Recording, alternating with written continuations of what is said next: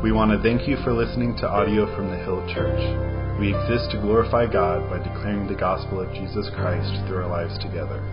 If you would like to learn more about our ministry or donate online, please visit us at thehillsd.org.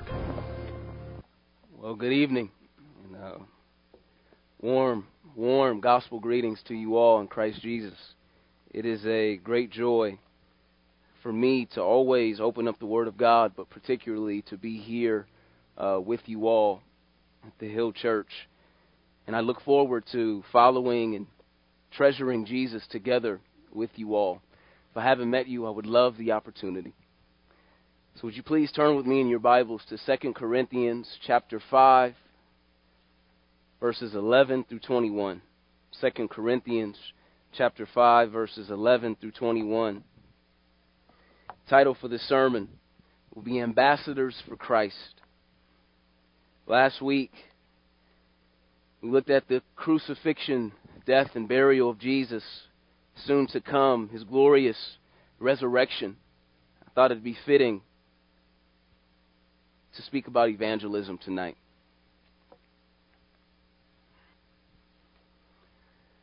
So please pray with me, and we'll begin. Father God in heaven, we come humbly to you in Jesus' name. And we thank you, Lord, for this day. We thank you for saving us and calling us to yourself.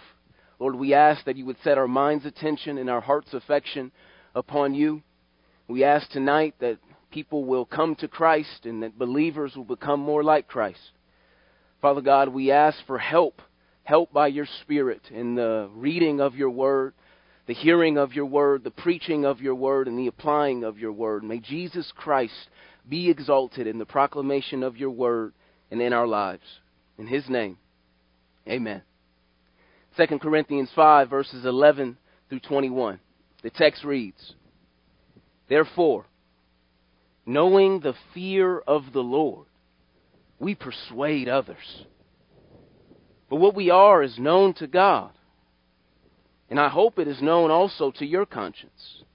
We are not commending ourselves to you again, but giving you cause to boast about us, so that you may be able to answer those who boast about outward appearance and not about what is in the heart. For if we are beside ourselves, it is for God. If we are in our right mind, it is for you. For the love of Christ controls us, because we have concluded this, that one has died for all, therefore all have died.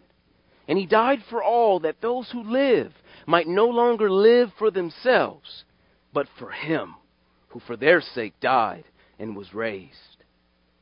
From now on, therefore, we regard no one according to the flesh, even though we once regarded Christ according to the flesh we regard him thus no longer.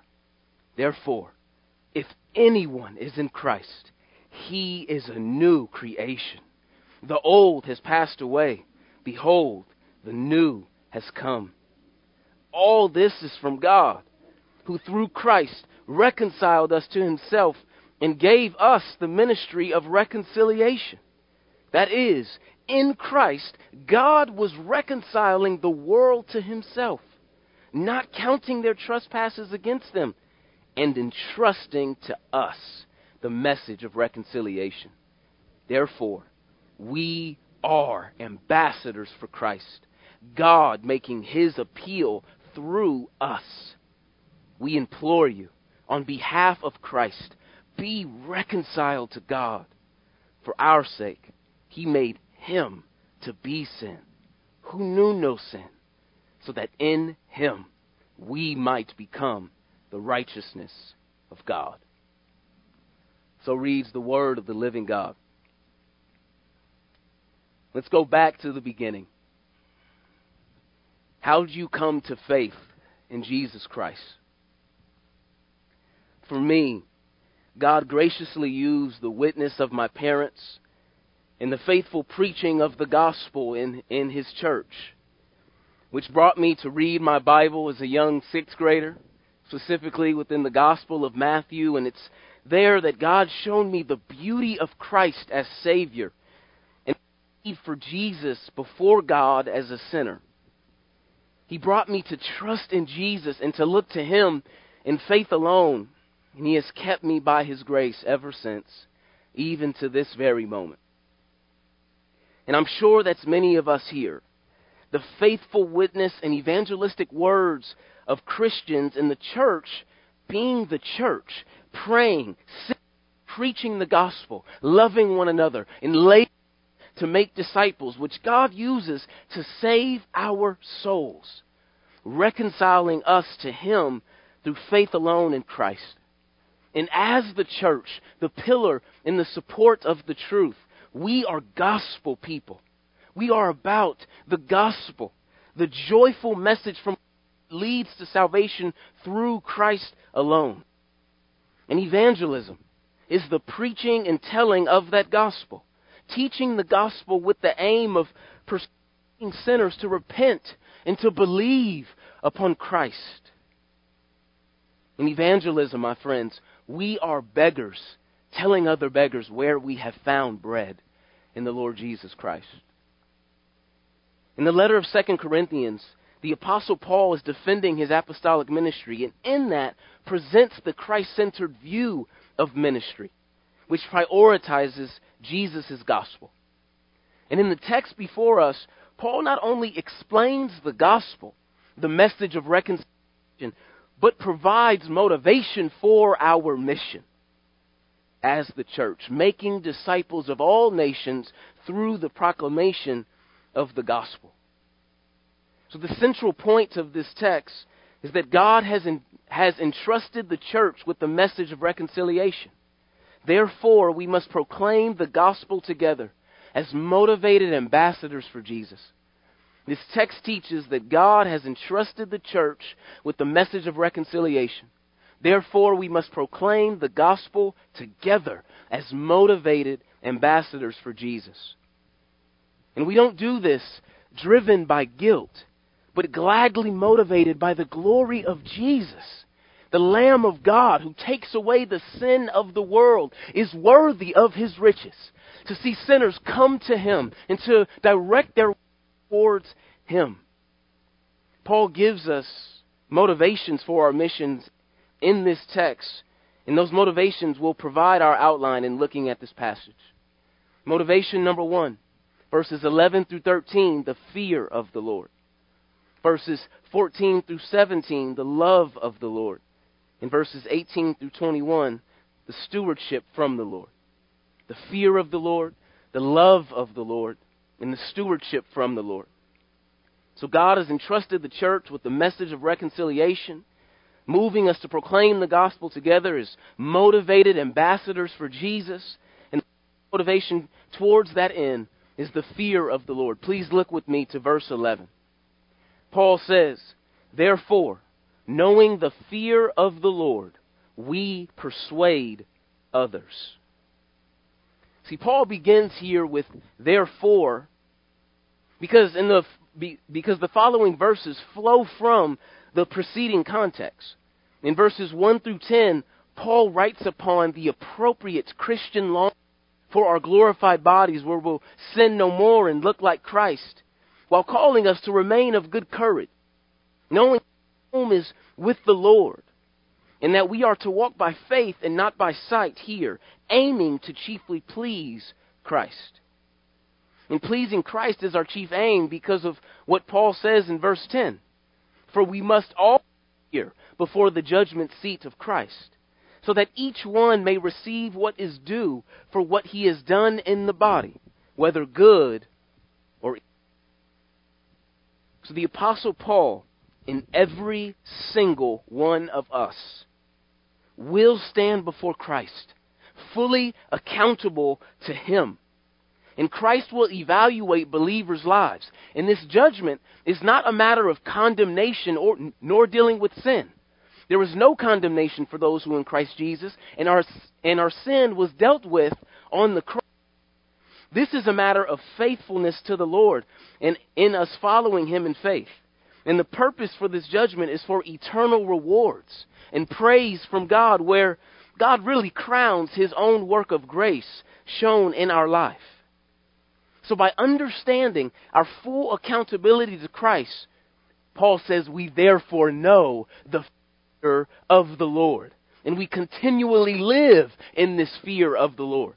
You see, fear is a strong motivation for so much of life. Political parties use it.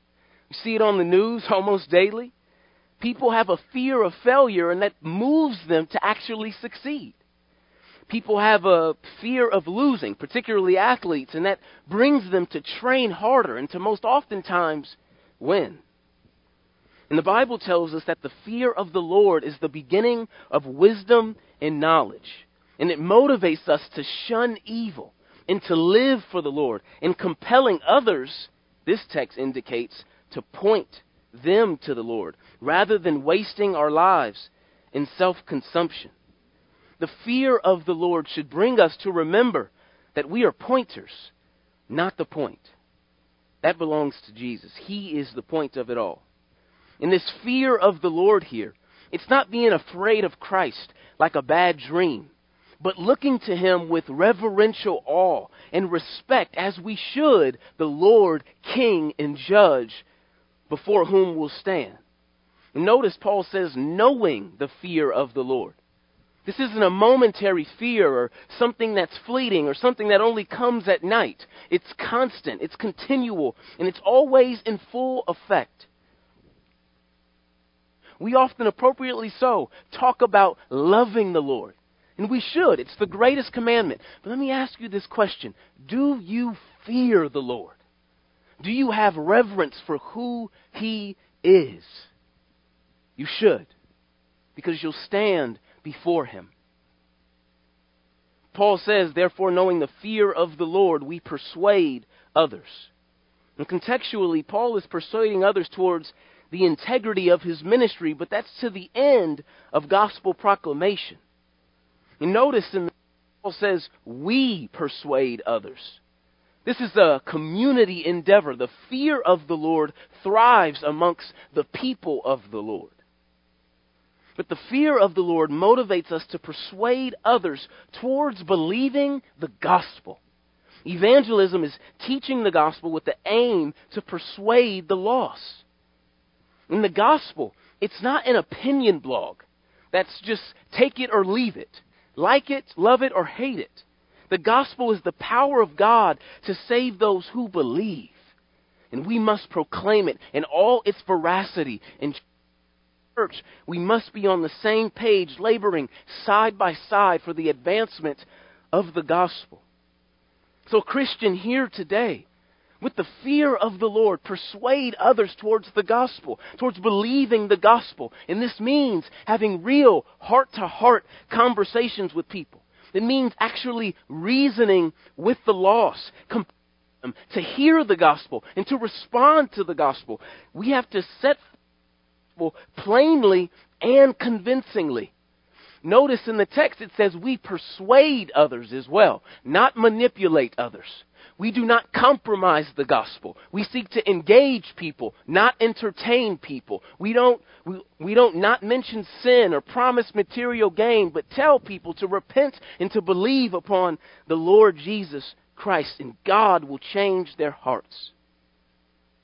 Believers, we have to us, whether families, whether it's family or friends or strangers, we have to show the loss that it takes more faith to believe this all came from nothing, to believe in God. We have to persuade them that you can't just say Jesus is a nice God. He is either a liar, a lunatic, or he is Lord of all of the universe. We have to persuade them that you were made for God, whether you know it or not. And you're made for worship. But apart from God, you worship sinfully, suppressing the truth of His existence. And the true object of worship is Jesus Christ. And your heart will be restless until you find your rest in Him. We must persuade them of the truth of Christ and call them to repent and to believe upon Him. We must persuade them, for we have the truth for all of life's major questions. And we see this throughout the ministry of Paul, particularly the book of Acts. In Acts 18:4 it says that Paul reasoned in the synagogue every Sabbath and tried to persuade the Jews and Greeks. In Acts 26, we see Paul in the midst of persuading the judge concerning Christ. In Acts 28, house arrest, he's persuading people concerning the truth of Jesus Christ. But it's in the fear of the Lord that he had this motive, in this sense of, com- of being compelled to persuade others about Jesus, leaving the results to God. We plant seeds, and he makes it grow. But Paul had the fear of the Lord, and he knew that all people will stand before the Lord. You see, believers will stand before him for evaluations and eternal rewards. But unbelievers will stand before Jesus too. Every single unbeliever you know in your life will stand before the Lord Jesus Christ. And not for evaluation of life, but for eternal judgment for their sin and unbelief. The fear of the Lord says you should be either persuading others concerning Jesus or you need to be persuaded concerning Christ as Savior and Lord because you will stand before Him, our great judge who is also the Savior. Paul continues in verse 11 and says, But what we are is known to God. Hope it is known, to, known also to your conscience. We are not commending ourselves to you again, but giving you cause to boast about us, so that you may be able to answer those who boast about the outward appearance, not about what is in the heart. Paul is saying here that God knows who we are. Paul and his ministry associates, and that he's telling them that we're about the gospel. We're not puffing ourselves up to you. We're trying to give you confidence concerning our gospel ministry. And walking in the fear of the Lord necessitates living in integrity before the Lord. In verse 13, Paul says, For if we are beside ourselves for God, if we are in our right mind, it is for you. His point here is that we live all out for God and the good of others. You see, gospel ministry is other centered, not self centered. And the best thing we can do for others is to persuade them towards the truth of the gospel so that they may come to Christ. And how great of a time is now. This COVID season where people are seeing that they are not in control of their lives. And death and mortality is right before them. They need to hear the truth of who Christ is. So we see from verses 11 through 13 that Paul's reverence for the Lord motivated him and his ministry partners to a continual readiness to persuade others about the Lord and His gospel truth. And in view of this reality, practically, church, we must resolve to fear the Lord. We must resolve to fear the Lord. And Tony Evans defined the fear of the Lord as taking the Lord seriously. Taking the Lord seriously. We need to fear the Lord, to take Christ seriously as Lord as Savior, only name under heaven by which people can be saved, as King and as the Judge. Church, we must daily remember and remind each other that we'll stand before Christ when this life is over. And we have to see life through the lens of standing before His throne and let that move us to evangelism. We should take Christ seriously for who He is as the only Savior. And when we do that, it's unloving and selfish to remain silent about him. We must resolve to fear the Lord. And two, we must resolve to die to the fear of man. Oftentimes, Christians don't evangelize because we have the fear of man. We are afraid that we don't know enough, or that we'll be rejected, or something like that. But taking Jesus seriously moves you to telling about Jesus. Fearing man will always keep you quiet. But fearing man is really just self preservation and selfish. And it's not the heart of gospel ministry. So what that you're uncomfortable for a few minutes or seconds telling someone about Christ? It's so worth it considering their soul hangs in eternal balance. We must point people to the Lord apart from the fear of man. We can't be slaves to the moment when it comes to their souls, but live in view of eternity fearing the Lord and persuading others because they need Him. And it should be our aim to please Him in every arena of life. So remembering that God has entrusted the church with the message of reconciliation. Therefore, we must proclaim the gospel together as motivated ambassadors for Christ. We've seen the first motivation towards this end, the fear of the Lord. And now we come to the second, the love of the Lord. Verses 14, Paul says, For the love of Christ controls us. Let's pause there. And we have to ask the question of this text is this our love for Christ or Christ's love for us that Paul is talking about? In the best interpretation and contextually speaking, it's clear that Paul is speaking about the love that Jesus has for us, which controls us. The love that Jesus possesses for us. The love that went to the cross. Because there's no greater love than he who lays his life down for his friends.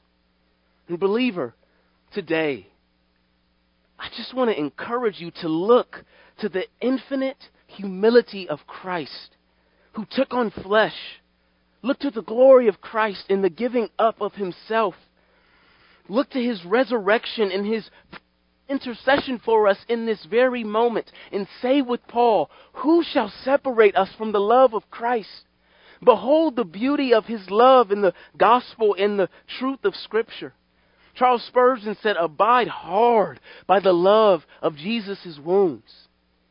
Samuel Rutherford said, Every day we may see something new in Christ. His love has neither end in Ephesians 3:19 says the breadth, the length, the height and the depth of Christ's love surpasses all knowledge. Trying to grasp Christ's love apart from the illumination of the Holy Spirit is like trying to grasp the Pacific Ocean with just your two arms. His love is that abounding and real. And if you're here today looking for love in all the wrong places, you found your end of the hunt. Look no further than the living love of Jesus. He is the end of your search and longing. This is the love that Paul writes controls us. A paraphrase translation Christ's love leads with no choice than live. What Paul means when he says that the love of Christ controls us, it means that his that, that Jesus' love is a pleasant pressure that produces action love compels, it confines, and restricts us. And the picture with the restriction effect of his love is that Christ's love hems us in and surrounds us on all sides. Not so that we'll do nothing in life or not be able to move, but so that we'll do only what matters. Jesus' love controls us in such a way that we live the tr- not a wasted in other words, compelled by the love of Christ, we walk on the narrow road, guard distractions, the darkness, and the decay of this world. And Christ's love should also move us to pour out our lives for others to the glory of God, particularly in evangelism, telling other people of this great love. F. F. Bruce said this The love of Christ is the all compelling power of life, where love is the compelling power. There's no sense of strain, conflict, or bondage in doing what is right. The person compelled by the love of Jesus, empowered by his Spirit, does the will of God from the heart. Do you want to evangelize from the heart, my brother and sister? But then feast on the love of Jesus. It's too good and too undeserving to us sinners to be silent about it. Paul continues in verse 14 For the love of Christ controls us, because we have concluded this, that one has died for all, therefore all have died. Paul's concluding thought of Christ and his love is that Jesus died. He was crucified for all. And there's so much theology in that preposition for. It means that Jesus died, he was crucified instead of, or in the place of, all. You see, Jesus didn't die a martyr, nor just a good example. Jesus died as a substitute, a substitute redeemer. When Paul says all here, he doesn't mean that Christ died for all people from all time without exception, but all without distinction. Not all people without exception, but all people without distinction. If Jesus died for all people as a substitute without exception, meaning all people from all time, that would mean universal salvation for all people in all time because they can't be punished twice for their sins. Christ on the cross and then in hell because of their unbelief.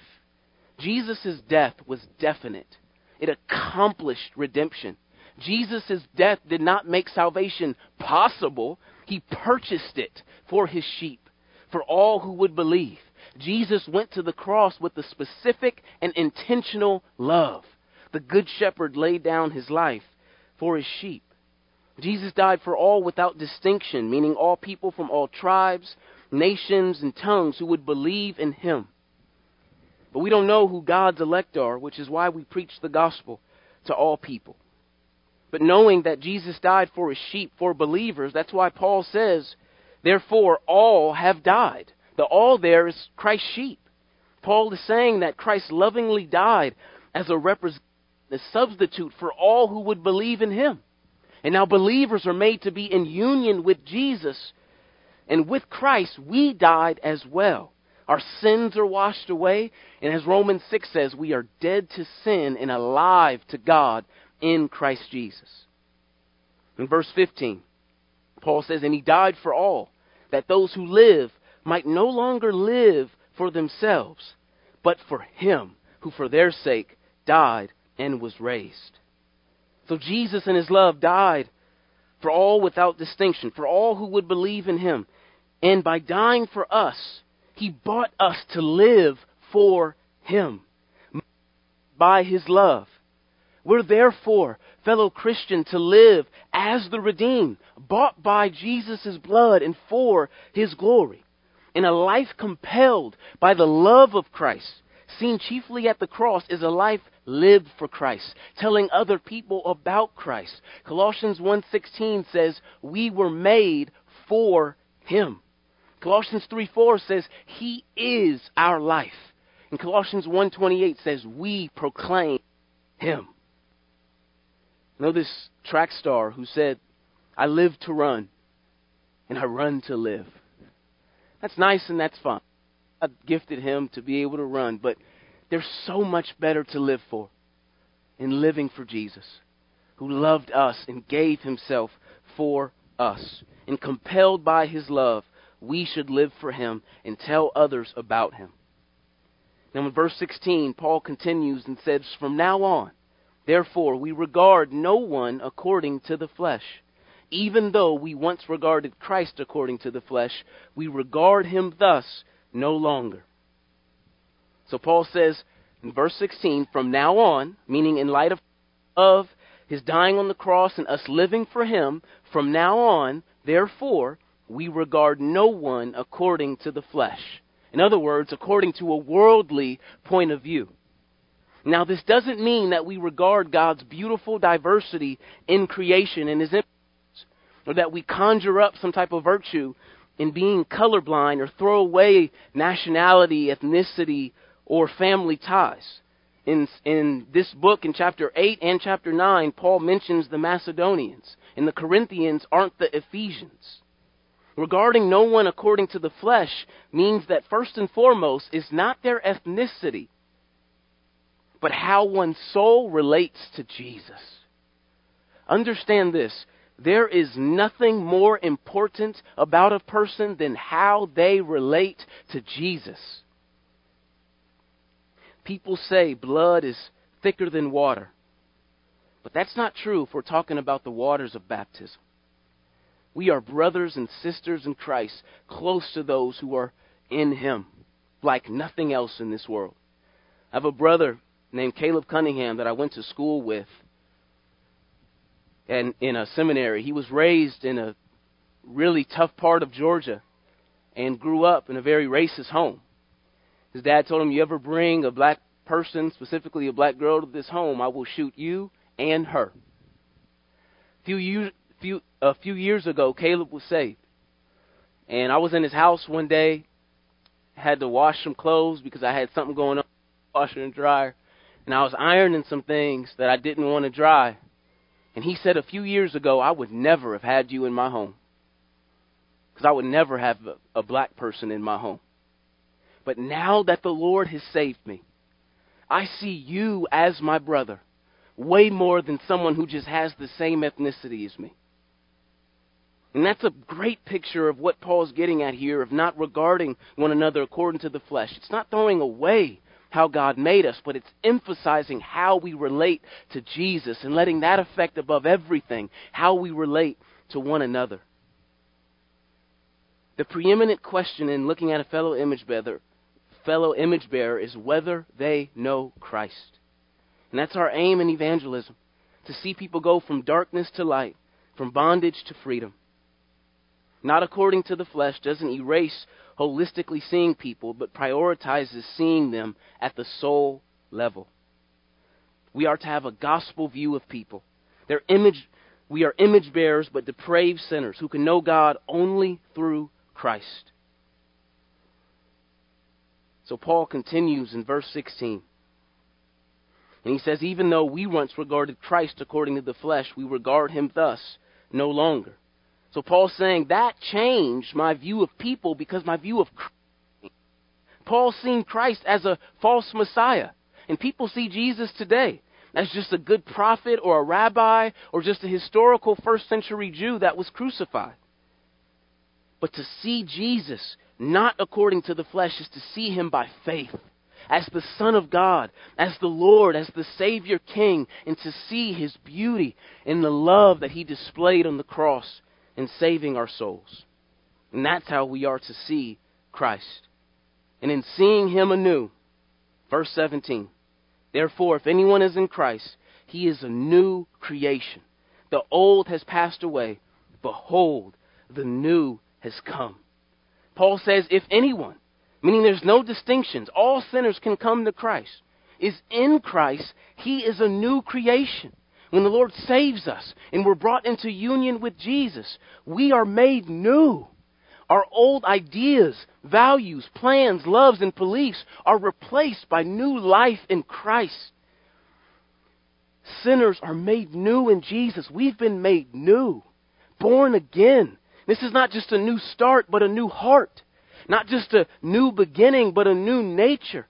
Not just a new paint job, but a new engine fueled the love of Christ.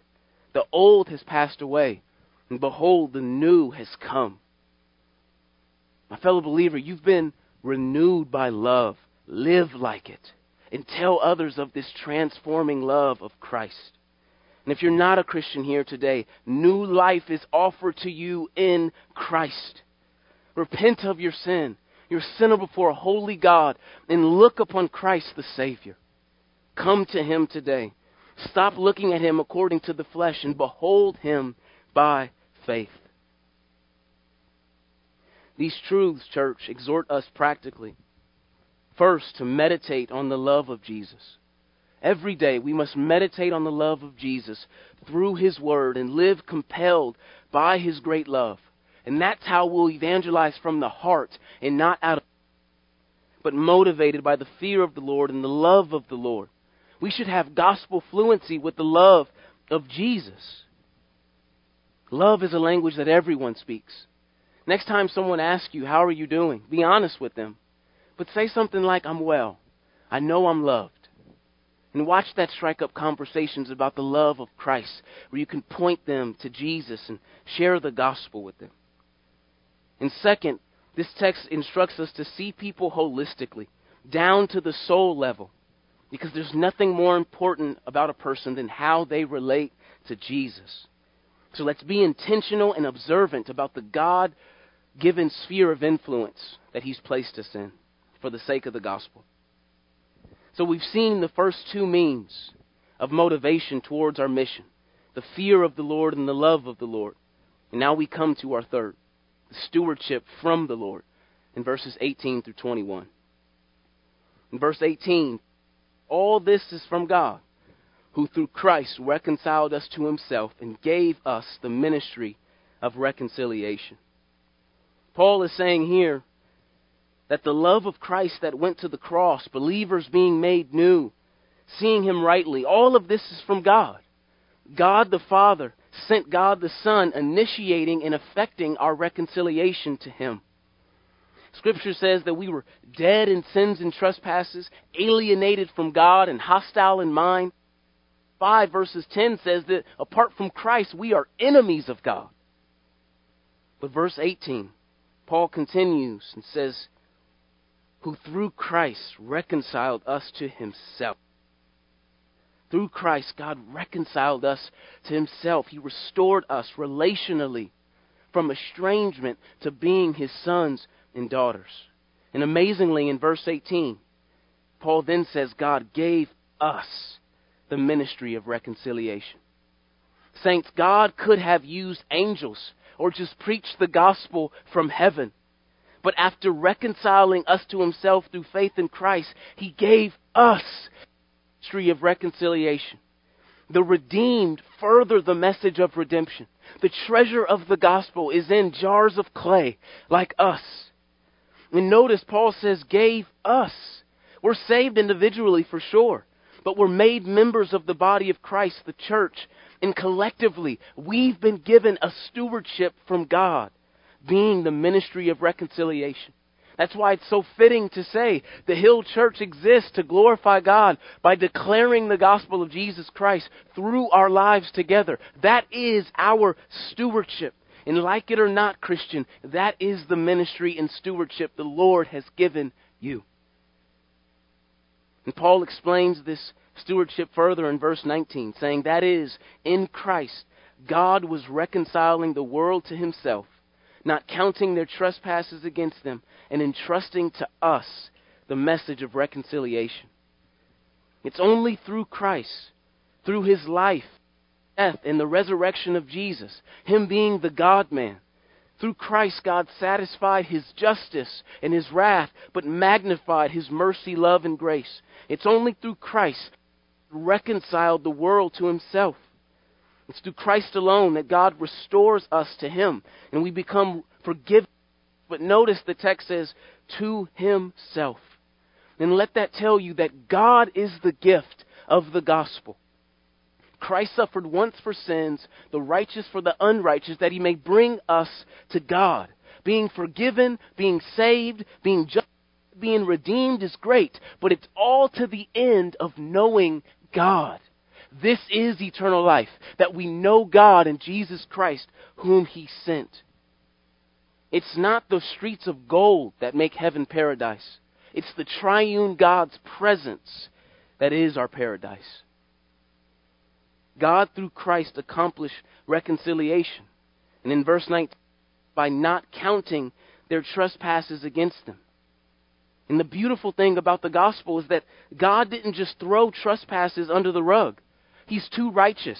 He's too holy. And he's too just for that. Rather, in his infinite wisdom and holy love, Christ was pierced for our transgressions. And Christ was crushed for our iniquities. And he bore our sins in his body on the God counted our trespasses against Jesus on the cross so that he can forgive our trespasses, canceling our record of debt, of our sin, and the legal, de- and the legal demands that stood against us.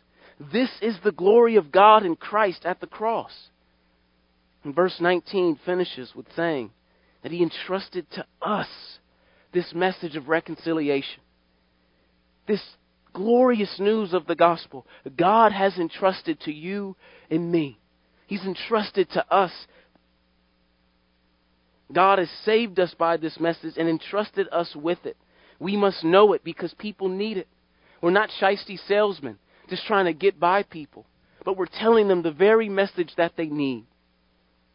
In verse 20, it says, Therefore we are ambassadors for Christ, God making his appeal through us. We're ambassadors for Christ. And an ambassador is an, uh, is an authorized representative in a foreign land on behalf of their home.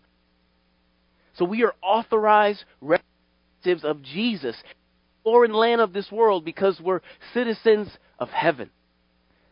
You are an ambassador for Christ. You his kingdom, and you are to speak his message of hope, reconciliation, salvation. You are an ambassador for Christ. This is your stewardship. Verse 20 says, God makes his appeal through us.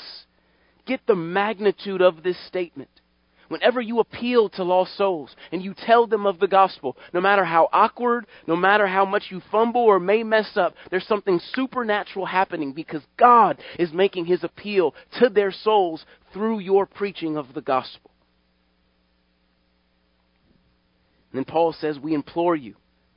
We implore you on behalf of Christ. Be reconciled to God. To implore is what we should be doing. It means to plead, to beg with desperation on behalf of Christ. It's the same Christ who came to seek and save the lost. See, Paul was pleading with some with some of you, be reconciled to God. This is a command. Don't respond to this offer of reconciliation with unbelief. And it's not reconcile yourself to God, it's a passive command. Be reconciled to God. Respond to this gospel by faith. Embrace Christ as Savior 6 verse 2 says, Now is the favorable time. Now, today is the day of salvation. By faith, receive this offer. Come to Christ today if you don't know Him. And when we implore the gospel to unbelievers, my fellow saints, we have to be clear about four things who God is holy, righteous, and just but also merciful, loving, and gracious. We have to be clear about who man is image bearers, but also sinners, stamped and defined by sin, who have committed cosmic treason against their Maker and deserve his judgment. We have to be clear about who Christ is. The Savior who came and lived the life we refuse to live, died the death we deserve to die in our place and on our behalf, and rose again on the third day in victory, and was ascended to heaven in vindication as the Son of God, Savior, and King. We have to be clear about the response. You must repent and believe upon the Lord Jesus, trusting in Him alone for salvation. This is what we proclaim as ambassadors for Christ. And the motivation is in verse 21. For our sake, He, God the Father, made Him, Jesus the Son, to be sin, who knew no sin, so that in Him we become the righteousness of God. Jesus bore our sins as our substitute. And by his grace and through faith in him, we receive his righteousness. This is the great exchange. Our sins were imputed to Christ on the cross, and his righteousness is imputed to us, accredited to our account. This is the glory of the gospel. And in view of this truth, by way of application, I want to encourage you quickly to biblically align your view of evangelism. See it as a stewardship, see it as an entrustment from God. See yourself as an ambassador for Jesus. Evangelism is just as much a part of the Christian life as praying is, as reading the Bible is, and as fellowship is. And, it's, and evangelism isn't just a program, a ministry, or, or an event. And it's not a matter of giftedness, but a matter of faithfulness and obedience to this stewardship that God has given us. And we must continue a culture of evangelism at the Hill Church. I've seen it here in my few weeks of being here.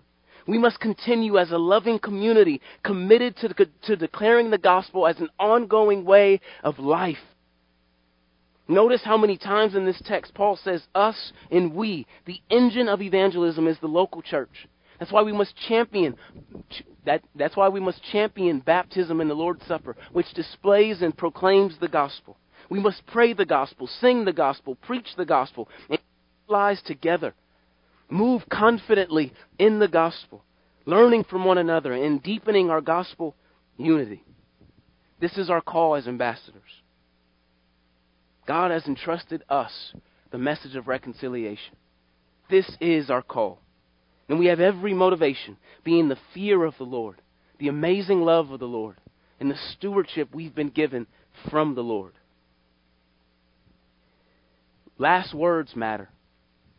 And we see Jesus' last words in Matthew 28, the Great Commission often called, where he said to go make disciples of all nations, baptizing them in the name of the Father, Son, and Holy Spirit, teaching them all that I've commanded you. But he led that commandment by the reality of his authority over heaven and earth. And he undergirded it by the promise that he is with us to the end of the age. So as we fulfill this stewardship and this call, let's remember, saints, that Christ is with us. Let's pray. Father God in heaven, I thank you for your word. I thank you for the gospel. I thank you for saving us. Oh, the joy and the knowledge to take Christ seriously. For his great love, we can meditate you've given us. Help us to be faithful. Help us to obey you. And Lord, we pray to see sinners come to Christ. And help us as saints to become more like him. In Jesus' name, amen. Please stand with us.